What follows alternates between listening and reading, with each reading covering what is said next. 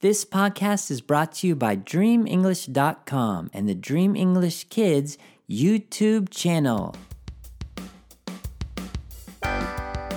Welcome to the Dream English Kids Teaching Tips Podcast. I'm your host, Matt. Hello, friends around the world. I hope you're well wherever you are. Today we have a special episode. I'm very excited. We're going to listen to a conversation that Mark from MES English and I had a few years ago.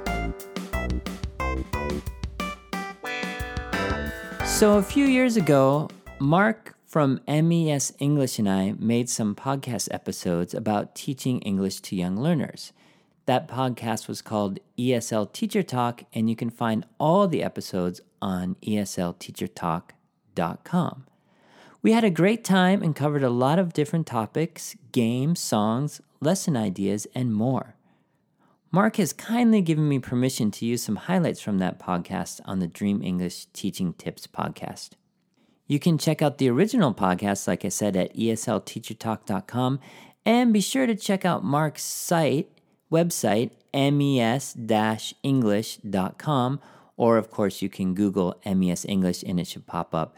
It's a really cool website, one of my favorites. I use it all the time. It has great flashcards, worksheets, and more for teaching English.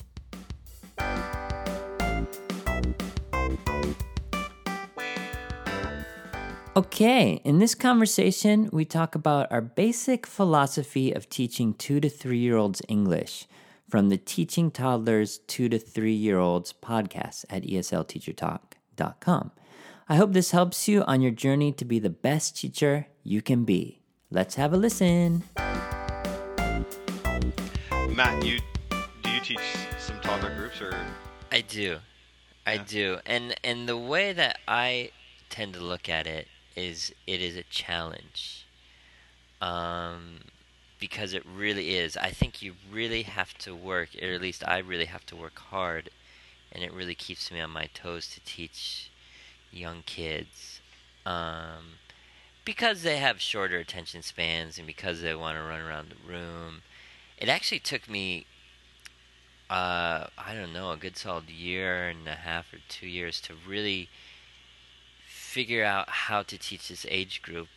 Um, and the biggest deal for me was just relaxing in the class. Mm.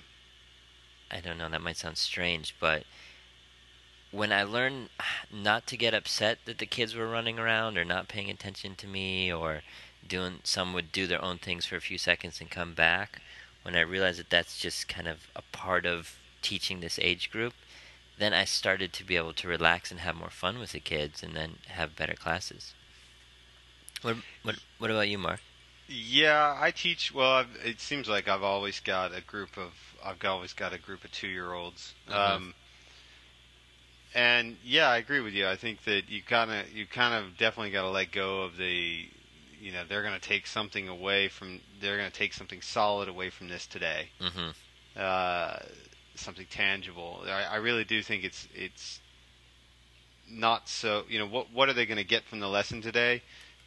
It's not so clear, Right. and um, a few things I think that are important to realize when you're working with those, and and more so, not you, the teacher, but the parents. Is that yeah? They're not going to walk away today and be able to ask, you know, how's the weather, or Right. you know, what do you want and answer I want something. Uh, but they, I think that they gain a lot. They really do absorb a lot in the lesson. If you if you've got, you know, if you've got a lot in your lesson, Mhm. uh, they they're listening, even though they are running around the room and and whatnot. It's amazing what kids are uh, when kids are actually listening. Right. Right. Um, you know, I was shocked even with my own kids about how much they listen when you think they're not listening yeah. when they're doing careful. something else. Yeah. Uh, so, you know, in, in that in that re- regard, you know, yeah, if they're running around, if they're not necessarily focused on the task or what you're doing, or uh, you know, if they have no interest in it, that that might be okay. They may be interested in what's coming up next. Yeah, And, uh, exactly. And then and you can kind of almost plan your classes for for that the fact that the kids' attention is going to come in and out.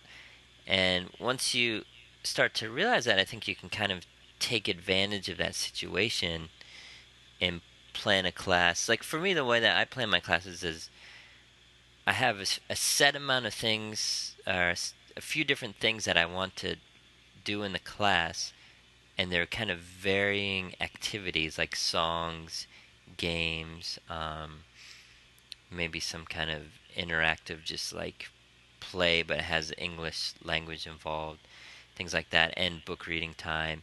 And I've just learned how to switch them up and know when to switch gears and when to do something for a little bit longer because the kids are into it, even though the activity I thought was kind of over. But I've got everybody's attention.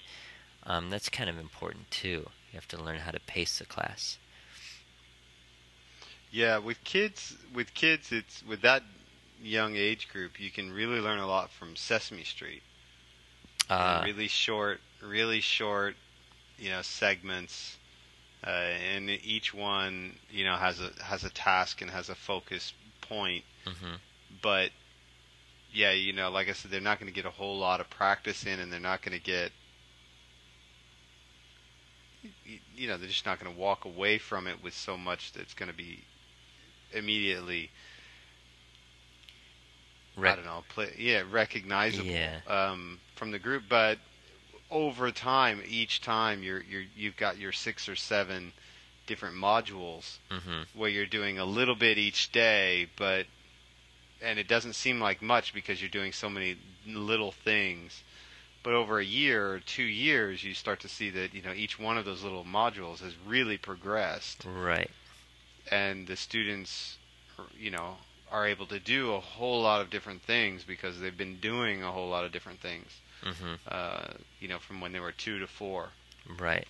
So, I mean, obviously, as they get older, uh, your segments get longer and less, or and um, that kind of thing. But yeah, well, that's kind of the you know, that's something actually that I I deal with sometimes because sometimes I feel like oh I should teach some new things, but at this age group, especially two to three year olds, it's really repetitive, you know. And I mean repetitive in themes. I don't do a whole lot of different themes. I have personally kind of a core curriculum that I do with the kids and I tend to repeat a lot and review a lot during the year. And then like you said after a course of like 6 8 months like all of a sudden the kids begin speaking and you're just like wow that's amazing. You know, they're just all of a sudden doing it and you're wondering for a while, oh, is this getting in there or not? But um, for me, it's that kind of repeating the songs and the certain games and a certain vocabulary that is appropriate to that age level. Um, I think yeah. that's kind of another important thing. Yeah. Uh, before we get into a, a couple activity, uh, you know, a couple ideas for like activities, like how do you, what, what would you actually do with the two-year-olds? Um, one other thing uh, along the repetitive portion of it is uh, really good what I think is a really good sort of motto is it's better to do one thing a hundred times than to do a hundred things one time. Yes.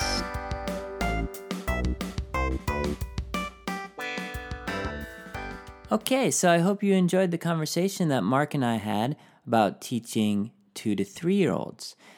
I guess at this point, um, it's been a few years since we had that conversation, and I still agree with a lot of the stuff we talked about. I'm always trying to learn new things to try to improve my classes, improve my songs for the students. And I think, yeah, what we were talking about relax, give the class some breathing space, use a lot of language, have a lot of fun, sing a lot of songs, read a lot of books, and I think the rest will fall naturally. So I'm going to finish off with a little song like I always like to do.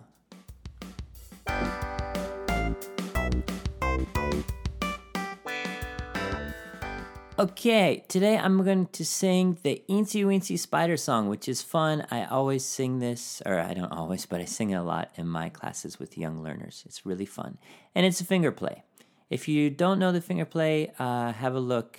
You can find the Dream English version, Eensy Weensy Spider, at YouTube Dream English Kids. Okay, here we go. The eensy weensy spider went up the water spout. Down came the rain and washed the spider out. Out came the sun and dried up all the rain. And the eensy weensy spider went up the spout again. Up, up, up and down. Up, up, up and down. Thank you for listening to the Dream English Kids, actually, the Dream English Teaching Tips podcast. Please have a visit to dreamenglish.com and check out our videos at YouTube. Search Dream English Kids. Thank you, everybody. Goodbye. See you.